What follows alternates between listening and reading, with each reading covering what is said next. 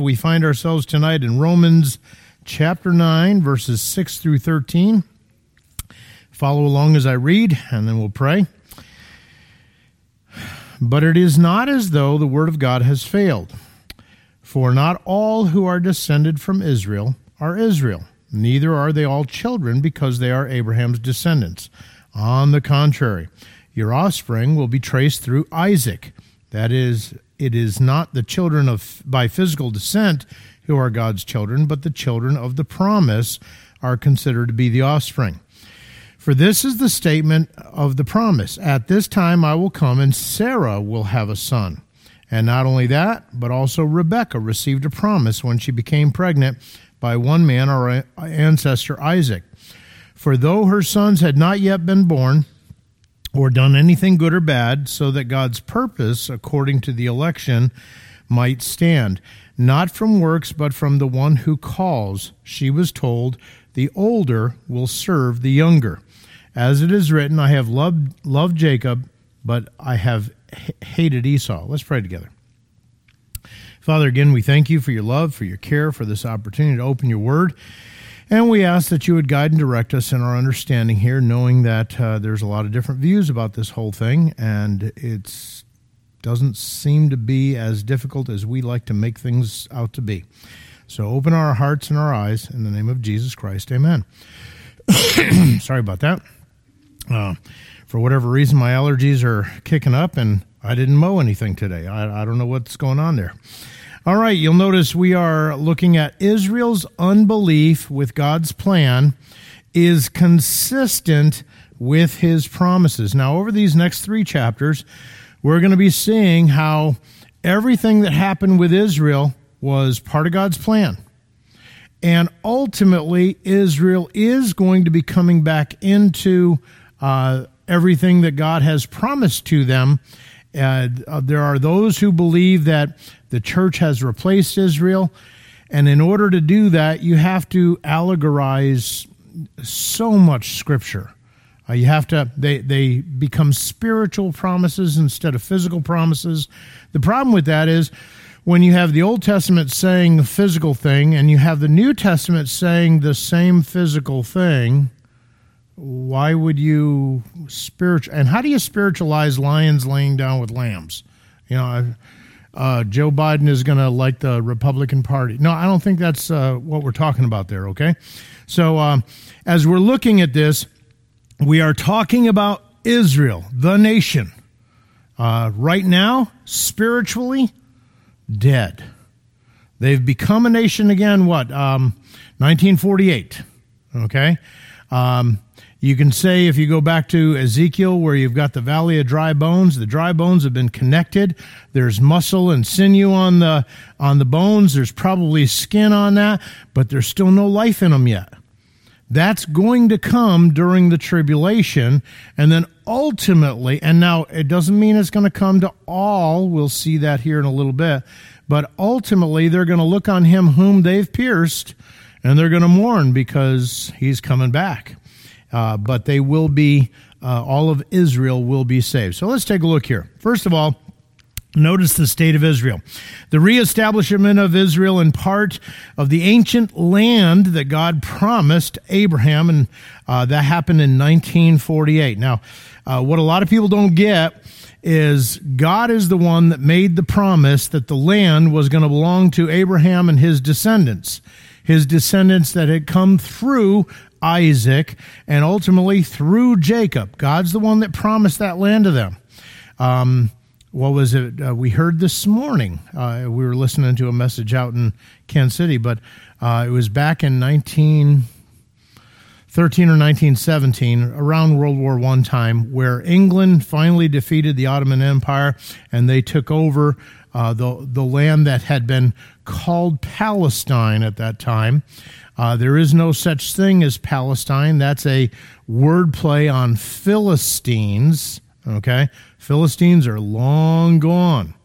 Those that they call Palestinians today, they're actually Lebanese, Egyptians, Jordanians, Syrians, Arabs, all of those people that during the six or seven day war, which how many ever days it was, uh, they, they got stuck in the country.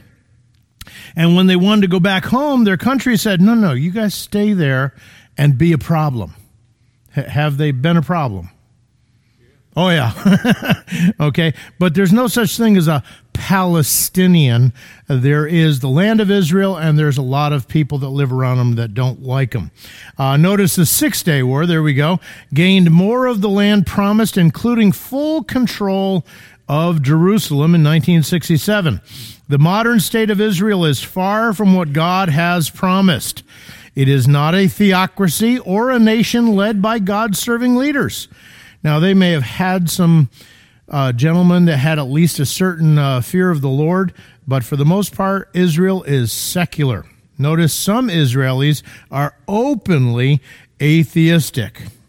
Now, in listening to, uh, oh, we've been listening to the Old Testament for a couple months now uh, uh, Jeremiah, Isaiah, uh, First Kings right now. Um, it is amazing to see that Israel as a nation has never really gotten on board with God's plan. Uh, a few along the way, but even they were mess ups. I mean, think about it. King David, a man after God's own heart. We have the Davidic covenant, which we might talk about a little bit later. Uh, this is where God is promising him that he will have a son that's going to sit on the throne and rule over Israel forever. Okay? Uh, but David was a mess up. And though he was a mess up, the nation as a whole wasn't necessarily fully pro God. Uh, when Solomon comes along, he got a lot of things right in his early years. Okay, that's all we need to say about that, right? 700 wives, 300 concubines, kind of like, and, and, then falling away to the point where he's actually worshiping all these other gods. Um, his son, uh, Rehoboam, talk about messing things up. That people come and say, hey, you know, we just went through seven years of building the tabernacle, uh, I mean, the temple, and 13 years of building the palace. Can we lighten up a little bit? And he listens to the older guys, and the older guys go, you know, true story. They have been overloaded. They had 87,000 IRS agents and the whole bit, and uh, maybe it's time to lighten up. And his young buddies go, no, man, this is time when you really want to nail them So, uh, again, pretty messed up nation as a whole, though there may have been some that did it right along the way. Letter C. Some like their biblical heritage and use it to justify their claim on the land. Some believe that the land is a is the figurative Messiah spoken of in the Old Testament. Many are still awaiting the Messiah's first coming as a king and deliverer. Interesting, uh, this morning we heard that there are 300 prophecies in the Old Testament about Christ's first coming. There are 2,400 about his second coming. And they're still waiting for his first coming in the second sense. They're waiting for a king, a deliverer, someone that's going to get them out of trouble with all the bad guys around them instead of understanding the Messiah came and you rejected him. And of course, that's why they've gone through what they've gone through over the last 2,000 years. Notice uh, Romans 9, 6 through 33 gives four reasons why the gospel is not blasphemous heresy and why the Jews, as individuals and as a nation, rejection of it doesn't impugn God's character or negate his promises in the Old Testament to Israel about their future. Okay? Just because they don't believe doesn't mean that somehow God messed up. Okay? Uh, number one, the unbelief of Israel is consistent with God's promises. That's today. Uh, the unbelief of Israel is consistent with God's person, verses 14 through 24. The unbelief of Israel is consistent with God's prophetic revelation, 25 through 29. And the unbelief of Israel is consistent with God's prerequisite of salvation by faith in verses 30 through 33. Letter C. But it is not that the word of God has taken no effect. That's what uh, verse 6 says. Uh, the word there for no effect means failed or fall, fallen. Notice God's promises. God's promise in Jeremiah 32 42. For thus says the Lord just as have I just as I have brought all this great calamity on this people, so I will bring on them the good that I have promised them. Now, Jeremiah is speaking about the time Nebuchadnezzar is coming over and doing some major damage. Uh, first time 605 BC. Uh, because of their rebellion, he comes back again in 592 and finally comes back in 586 and destroys the place. Uh, leaves a few people there, but ultimately uh, they uh, rebel, go down into Egypt, and end up dying there. Uh, Jeremiah being dragged there with them. But uh, Jeremiah is saying, Look, Nebuchadnezzar's coming, and when he comes, the best thing you can do is surrender. Because God is judging you because of your wickedness over the last 400 years. And so the best thing you do is surrender. If you don't, you're either going to uh, die by the sword or by famine. Take your choice. Now, Israel as a whole was hard hearted, and they died by the sword or by famine.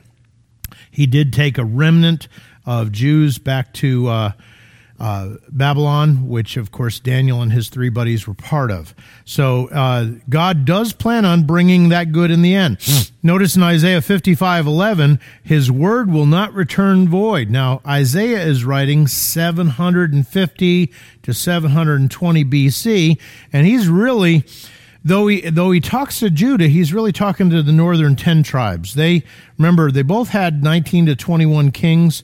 Uh, Israel had some good kings, uh, or Judah, I should say. Uh, the northern 10 tribes, uh, Israel, they didn't have one good king. And they got hauled off into captivity by um, Assyria in 722.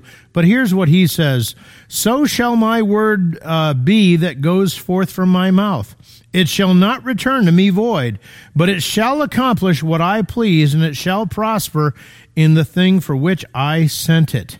So God's word doesn't return void. Now, that should give you a measure of comfort if you're ever talking to someone about the Lord. You use God's word. You do not have to win the argument. You use God's word.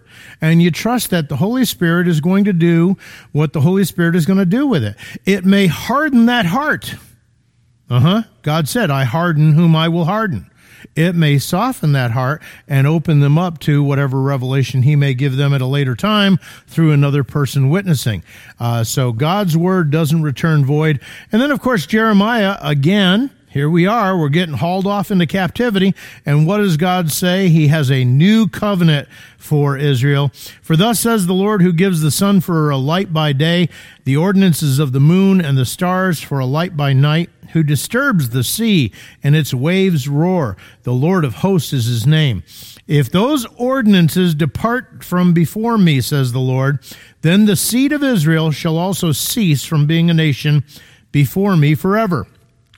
Thus says the Lord, if the heaven ab- uh, above can be measured and the foundations of the earth searched out beneath, I will also cast off all the seed of Israel for all that they have done, says the Lord. Now, think about that. He has just said, I'm going to have a new covenant with the house of Israel and with the house of Judah and I am going to remove their stony hearts, give them a heart of flesh, put my spirit within them, write my words, my laws upon their heart, and I'm going to be their God and they're going to be my people.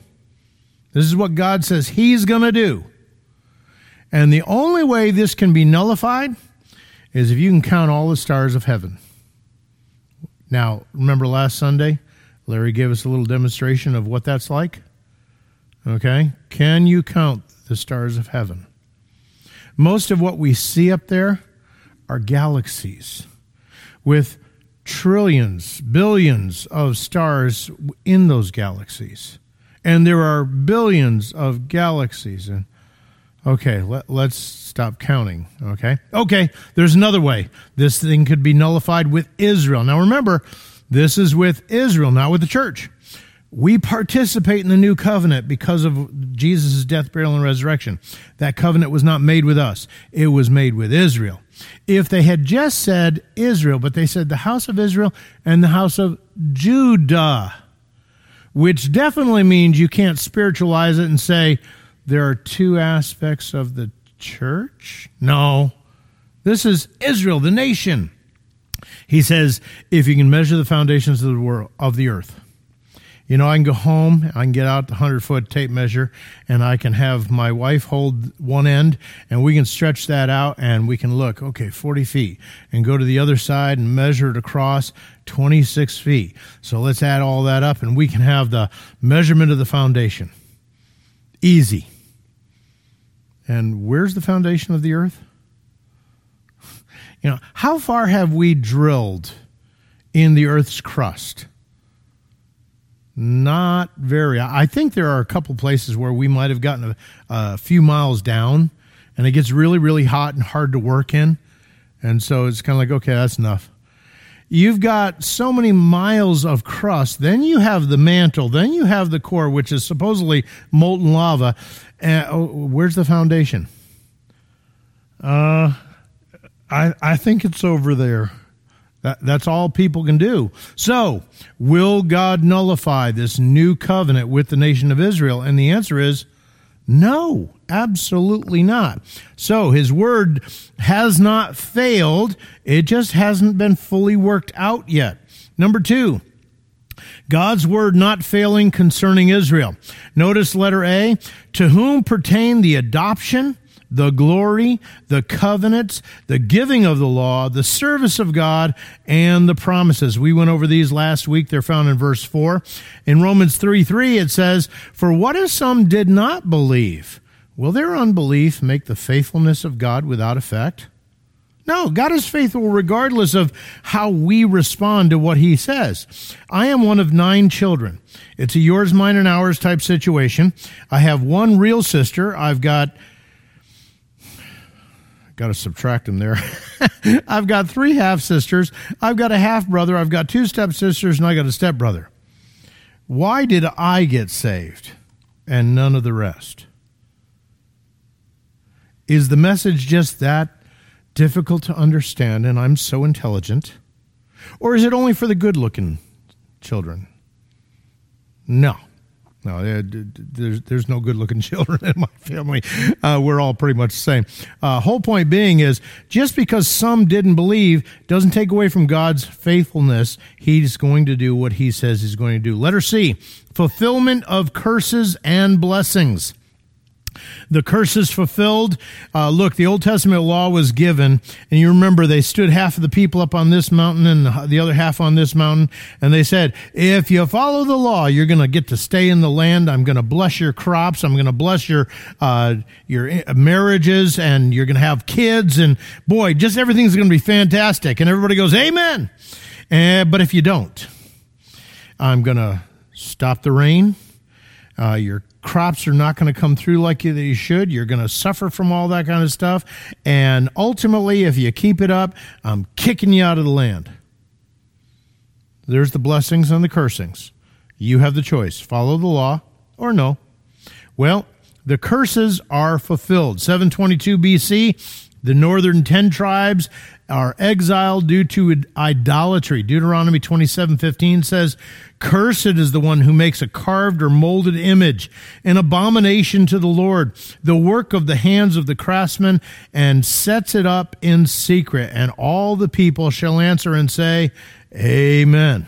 They did, and so many years later, they go off into captivity. Notice 605, 592, 586 BC, the southern tribes are exiled due to idolatry. And, and what amazes me about this is when Jeremiah is speaking, he goes, Your sister Israel was wicked.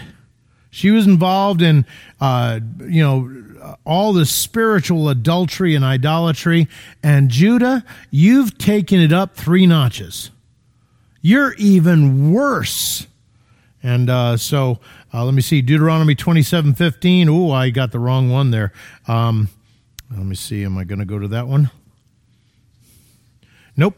Uh, same verses I already read to you. And then, of course, in uh, 70 AD, uh, Rome partially and uh, then in 132 entirely obliterated Israel as a nation. In 70 AD, you have um, the siege of Jerusalem, and ultimately they tear down the temple and everything. The Jews are allowed to remain there, but because of their rebellion and they're continually going back uh, against Rome, ultimately in around 130 BC, uh, or AD, Rome said, That's it. All the Jews out of the land. This isn't yours anymore. End. There is no more nation of Israel until 1948, which is just a fulfillment of what God said would happen. So we have the blessings promised also. The curses were fulfilled. Now we have the blessings promised. First of all, we have the reestablishment of the nation, 1948, a partial fulfillment of Deuteronomy 30, verses 3 and 4, that the Lord your God will bring you back from captivity and have compassion on you, and will gather you again from all the nations where the Lord your God has scattered you. If any of you are driven out to the farthest part under heaven, from there the Lord your God will gather you, and from there uh, he will bring you. Now, uh, it's interesting because 1948, they're given the nation, okay, nation status. And since 1948, uh, a lot of Jews have moved back to Israel. But I remember when I first got saved, there were probably more Jews living in New York City than there were in Israel. Today, that's not the case. Okay? Who'd want to live in New York City anyway, right? Uh, I have lived there, I can tell you. um, so uh, it is happening little by little. God is bringing them back. And then, of course, once again, the new covenant we uh, we read the part that if these things can happen, then it'll be nullified. But notice what he says: "Behold, the days are coming," says the Lord, "when I will make a new covenant with the house of Israel and with the house of Judah, not according to the covenant that I made with their fathers in the day that I took them by the hand to lead them out of the land of Egypt, my covenant which they broke." though I was a husband to them, says the Lord. But this is the covenant that I will make with the house of Israel after those days, says the Lord. I will put my laws in their minds. I will write it on their hearts, and I will be their God, and they shall be my people. No more shall every man teach his neighbor and every man his brother, saying, Know the Lord. For they all, all shall know me, from the least of them to the greatest of them, says the Lord. For I will forgive their iniquity, and their sin I will remember no more. Again, just understanding that, it's obvious that they haven't gotten there yet because most of Israel, secular humanist or atheist. There are some very, very religious Orthodox Jewish people, but are they believing in God or are they trying to establish their own righteousness, Romans chapter 10, by following the law, which they can't follow because they don't have a temple, they don't have a sacrificial system, they don't have I, I'm, I don't think they know who the priests might be, though some of their names, if you understand Hebrew, some of their names would seem to indicate, I got a feeling that might be one of them, but we don't know. They don't know. Why? Because when all of the records were destroyed in 70 AD, unless they've been passing it down verbally, and how good does that work all the time? But God knows and he knows where where the 10 lost tribes are too. They're not lost for God. We may not know which one's Judah, which one is uh, Naphtali or anything like that, but God does. Okay? So um, he obviously is uh, promised that this is going to happen. In case you need a little bit more, Ezekiel 11, 19 to 20. Then I will give them one heart and I will put a new spirit within them, and take the stony heart of flesh, and give them a heart of flesh, that they may walk in my statutes and keep my judgments and do them, and they shall be my people, and I will be their God. Ezekiel 36, 26, and 27. I will give you a new heart and put a new spirit within you. I will take the heart of stone out of your flesh and give you a heart of flesh. I will put my spirit within you and cause you to walk in my statutes, and you will keep my judgments and do them look, if if I'm correct, and oh, by the way, I am. if we're participating in the new covenant, and we are, Jesus said, "This cup is the new covenant in my blood." We we do this every time we do communion, right? In the um, book of Hebrews, he actually it actually says that he is the uh, high priest of a new covenant. Okay? So, with that in mind, when you read what the new covenant describes happens to a person at the moment of salvation, can I tell you, when we go to 1 John chapter 3 and it says, If anyone is born of God, he does not commit sin. Sin is not a way of life for a believer. Someone who is continuing in the sin that they've been in in the past, and th- there's no chastisement, there's no guilt, there's no shame. I'm sorry, they're not saved. Why? Notice what it says. I'm going to put a new heart in you. I'm going to write my laws on your heart. I'm going to put my spirit in you and cause you to walk in my ways. You can't, as a believer, continue to live in sin. Now, I'm not saying you can't struggle with it.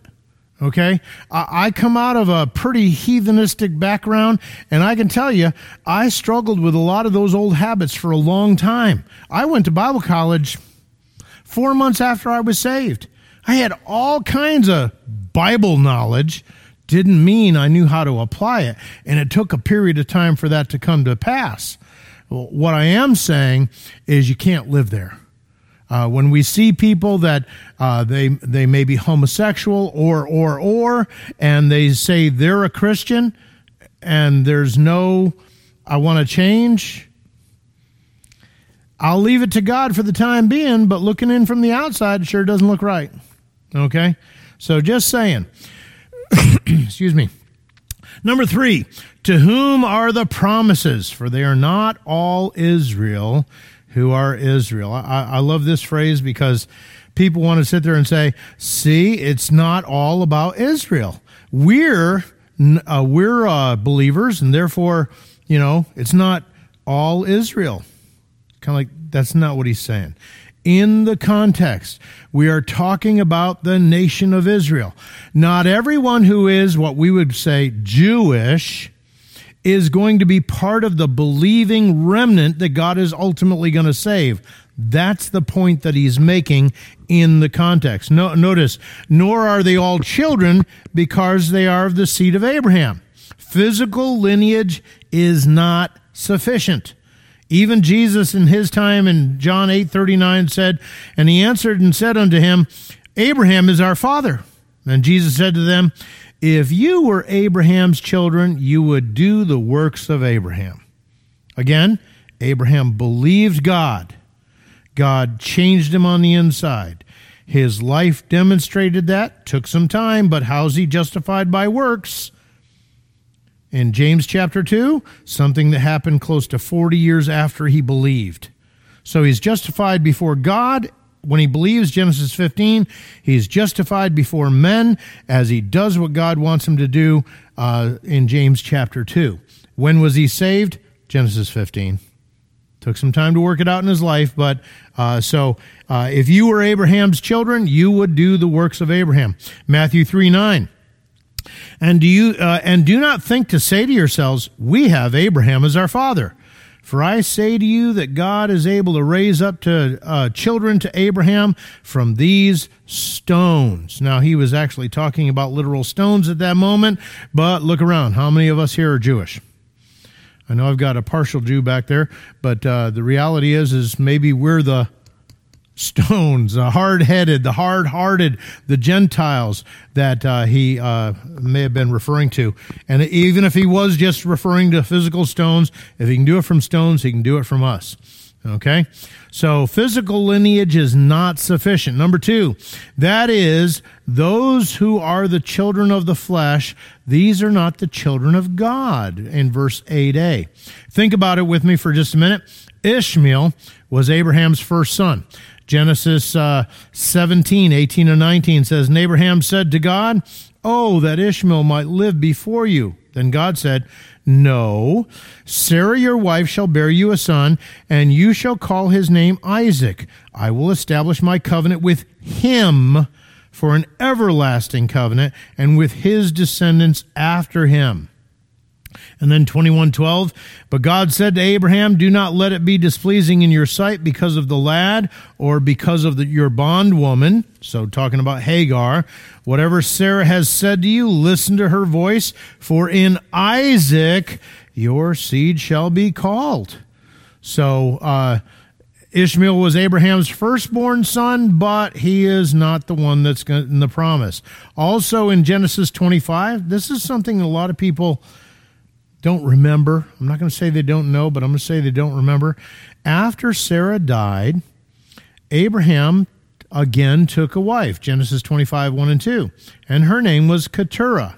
And she bore him Zimran, Jokshan, Medan, Midian, Ishbak, and Shua. Now, there may have been more children. Why do I say that? Because who are the important ones? The sons. Okay? Now, it may have only been sons, but there may have been more. Uh, a couple things we see there. First of all, he's got eight kids now, at least. And in this particular case, as these kids grow up, he gives them all gifts and says, Hey, go over there and play. Go over to the east. This land, it's for Isaac. Okay? Uh, which I'm sure uh, might be one of the reasons why some of these people still have a problem with Israel. Uh, notice letter B, but in Isaac your seed shall be called. Notice, but the children of the promise are counted as the seed in verse 8b. Isaac in verse 9. Uh, notice that we have a bunch of verses there from Genesis, Genesis uh, 17, 16a. It says, And I will bless her and also give you a son by her. Speaking of Sarah, uh, verses 18 and 19 we already read. Verse uh, chapter 18, verse 10, and he said, "I will certainly return to you according to the time of life, and behold, Sarah, your wife, shall have a son." Sarah was listening in the tent door, which was behind him, and of course, everybody remembers what she did. She laughed. And it's interesting. God says, and you're going to call him Isaac, which in the Hebrew means laughter. Just I think it's interesting. Uh, number uh, verse 14 is anything too hard for the Lord. I'll be honest with you. If you look at what a lot of Christians, a lot of Christians believe about the preservation of God's word, we have none of the autographs. We have thousands of manuscripts. And somehow it's written by men. God had really nothing to do with it. There are errors and contradictions. No, there aren't. Zero. I mean, we have more manuscripts than all of the writings that everybody goes, ooh, Homer, you know, that kind of Ulysses, all those kinds of things. We have thousands upon thousands of manuscripts. They have a dozen. The closest one that they have to the original writing is like 1100, 500 years. The closest ones that we have to the New Testament are somewhere between 35 and 50 years, copies of the originals. Uh, whole point being is we have good evidence that we have the Word of God, and yet some Christians believe that somehow the Bible is messed up. Um, how about, uh, well, our, our last two years? Fear among believers about a disease that we don't know anything about. Yes, we do. We know that there's a God, that He's got our days numbered. We're not leaving a day before, we're not staying a day after. And yet, fear was a big deal. Now, again, if you got comorbidities, I totally understand. If you want to stay home, you want to wear that mask, you want to get that vaccine, whatever melts your butter. That's not the issue. The issue is, is are you walking by faith or are you walking by fear? Okay? So, is anything too difficult for God? And the answer is no. Uh, let me read the rest of the verse. Is anything too hard for God? At the appointed time, I will return to you according to the time of life, in other words, within the next nine months, and Sarah shall have a son. So in Isaac, your seed shall be called. Uh, notice, just for clarification, Genesis 17 21. But my covenant I will establish with Isaac, whom Sarah shall bear to you at this set time next year. Notice God is not leaving it open to discussion. It's not Ishmael. It's not uh, any of the sons of Keturah. It is Isaac. Okay, and then of course uh, there's a quote from Genesis 21:12. But God said to Abraham, "Do not let it be displeasing in your sight because of the lad." Uh, of, of or because of your bondwoman, whatever Sarah has said to you, listen to her voice. For in Isaac your seed shall be called.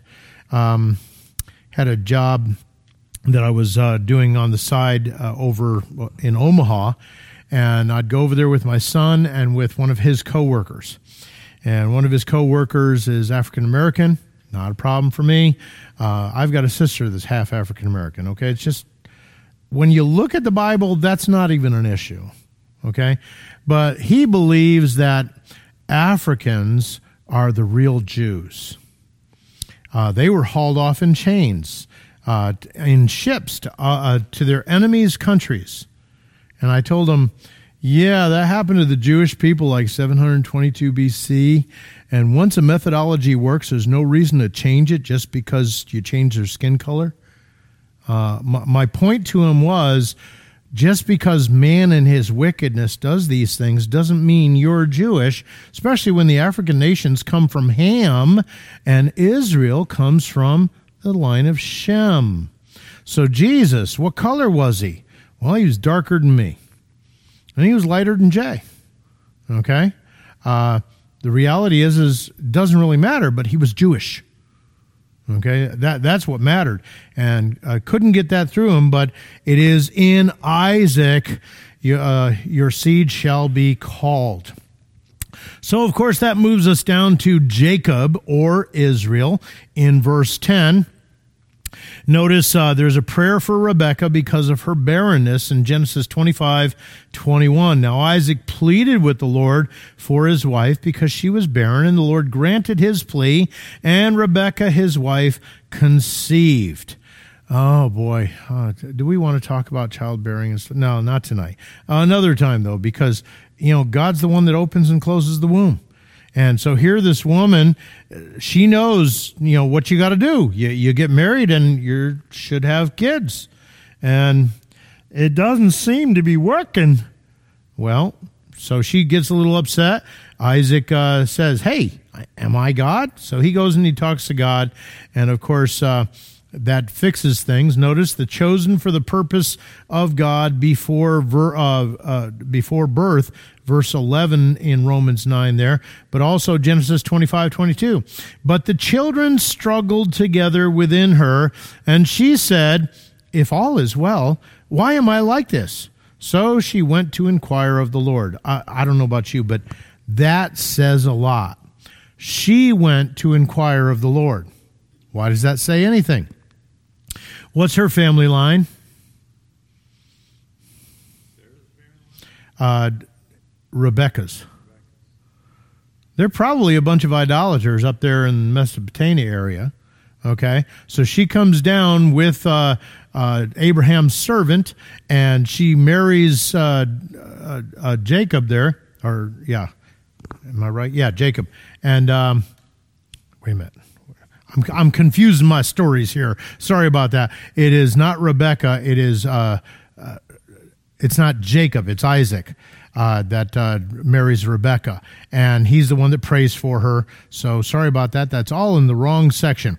Uh, chosen for God's purpose, Jacob and Esau were the twins that were uh, fighting within her womb. But notice, she's the one that approached the Lord.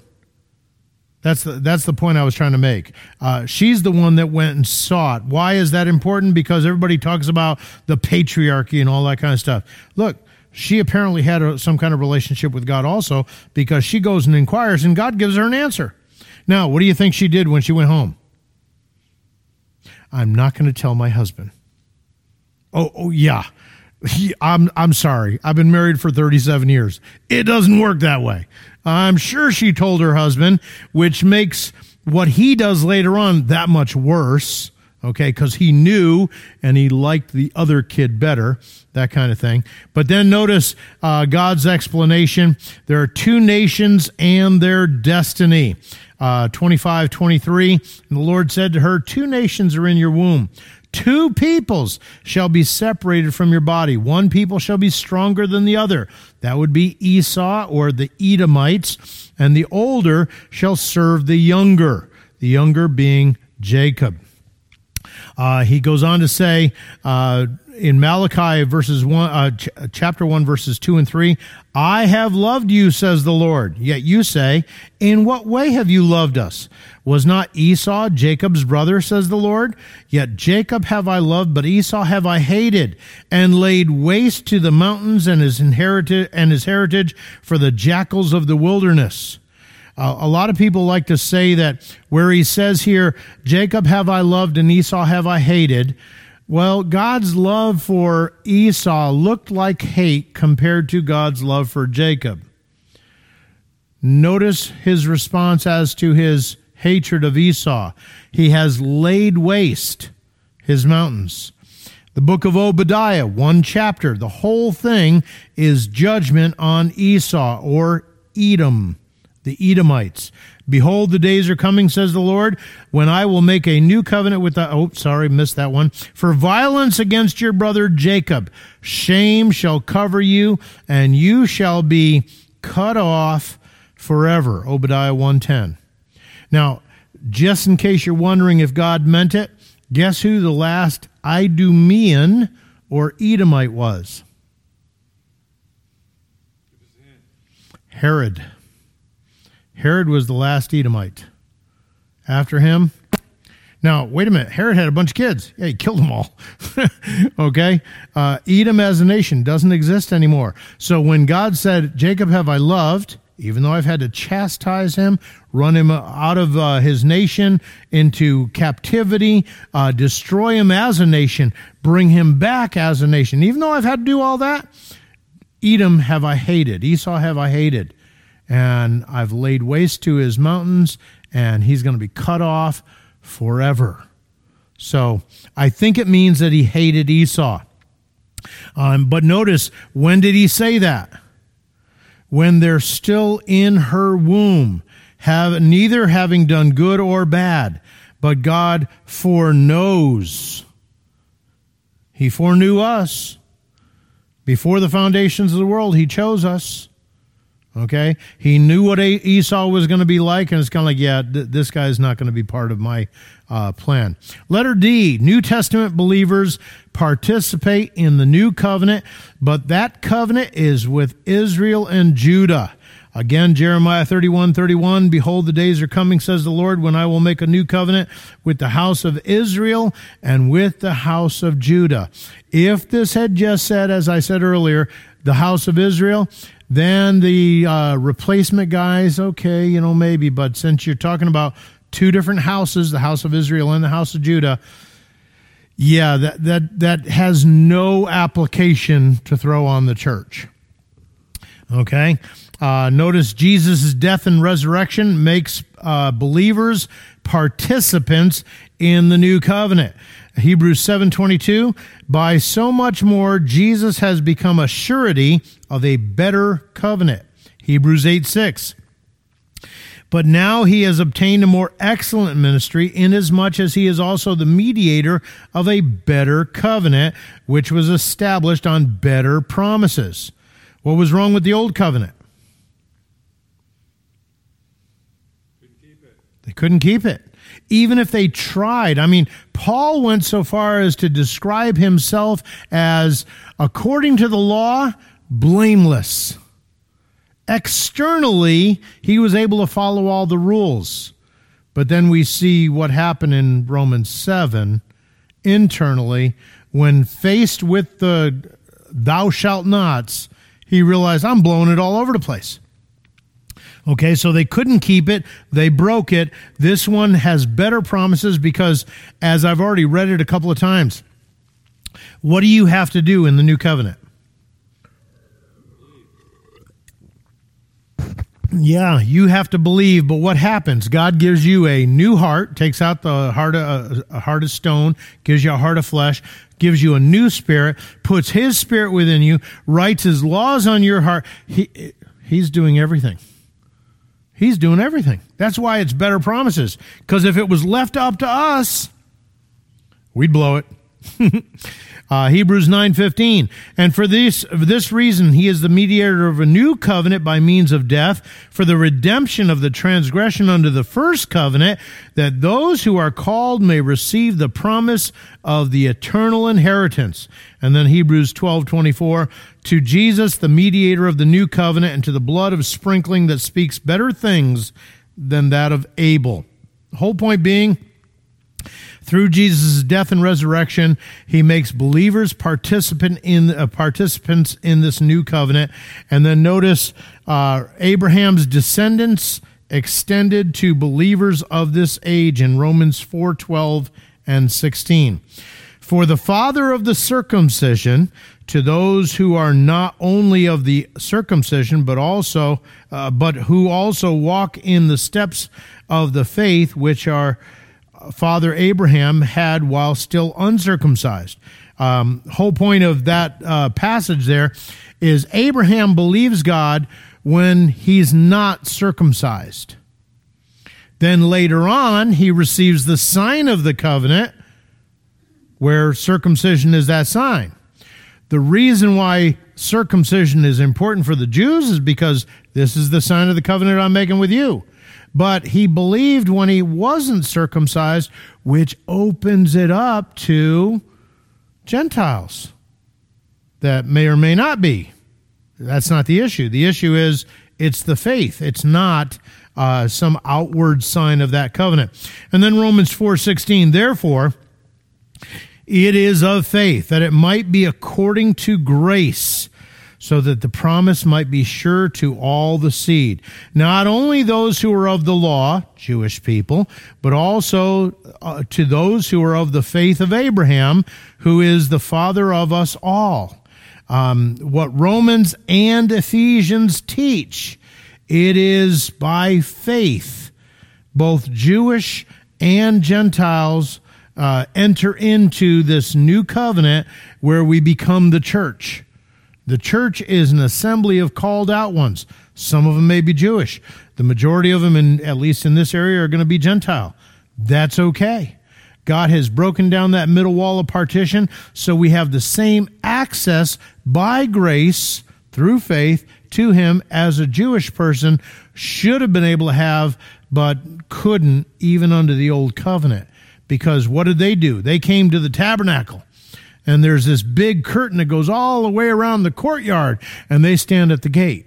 They lay their hands on that uh, uh, sheep's head, and the uh, priest cuts its throat, drains its blood, brings it inside where the sacrifice is made, the blood is uh, uh, spread on the uh, mercy seat and things like that. People did not have access to God even in the old covenant.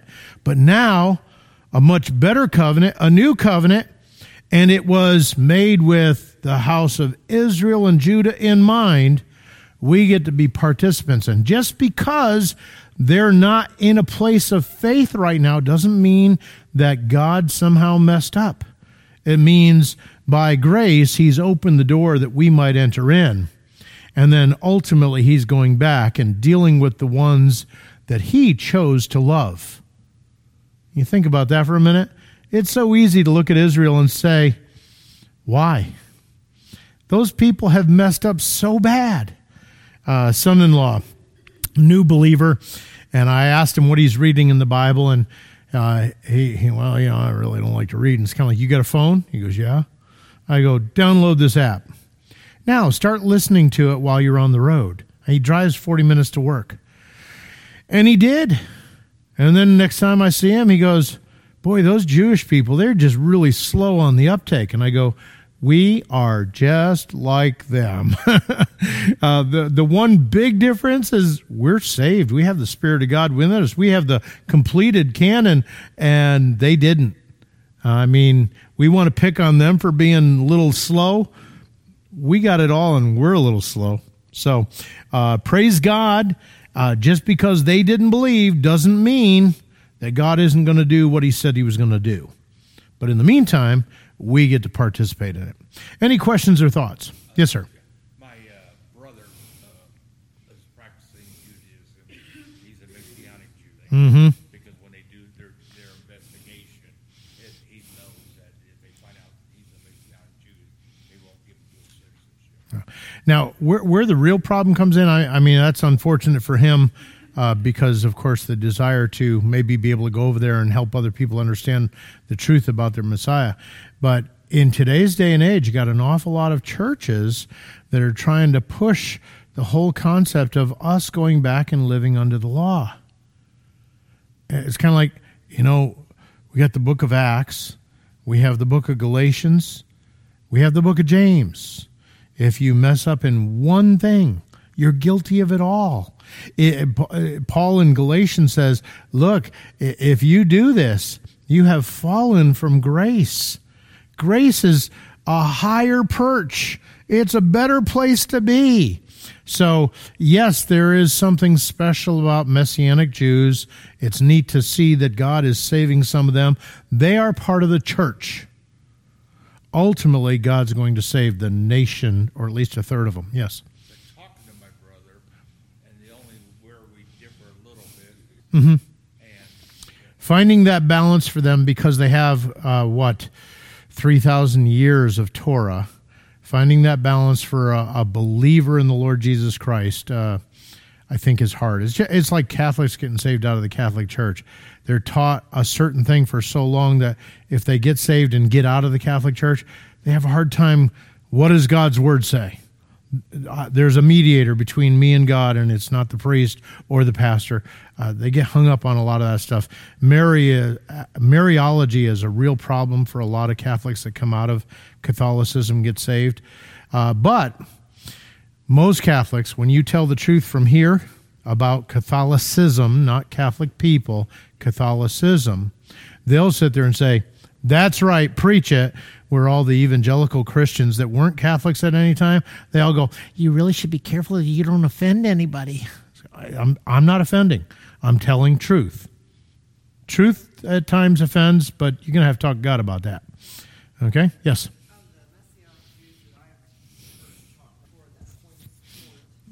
Oh, yeah. It, it's kind of like listening to Paul because Paul, boy, he knew the law. He had studied it. And then, of course, spent three years in the desert talking to Jesus. And Jesus kind of put two and two together for him, kind of like, dude. You know, I don't think he said dude, but exactly. Exactly. Okay, well, let's go ahead and pray. Uh, Wednesday night, the last chapter of Live Not by Lies. Uh, bring food, eat food, you know, that kind of thing. And then we have a couple of special weeks with Jeff, which he'll let us know about as we go along. let's pray. Father, we thank you for your wonderful love and care for us. Uh, it is so awesome to know, Lord, that even though at this time Israel is not believing, that ultimately you are going to fulfill all of your promises to them. We thank you, Lord, that we get to participate in some of those promises even now with this new life that's in us. We get to be in uh, co heirs with Jesus Christ. We get to rule with him one day, and we look forward to his return. In the meantime, give us grace to be understanding and living out your word for your honor and glory. In the name of Jesus Christ, amen. All right. Have a good God honoring week. We'll see you later.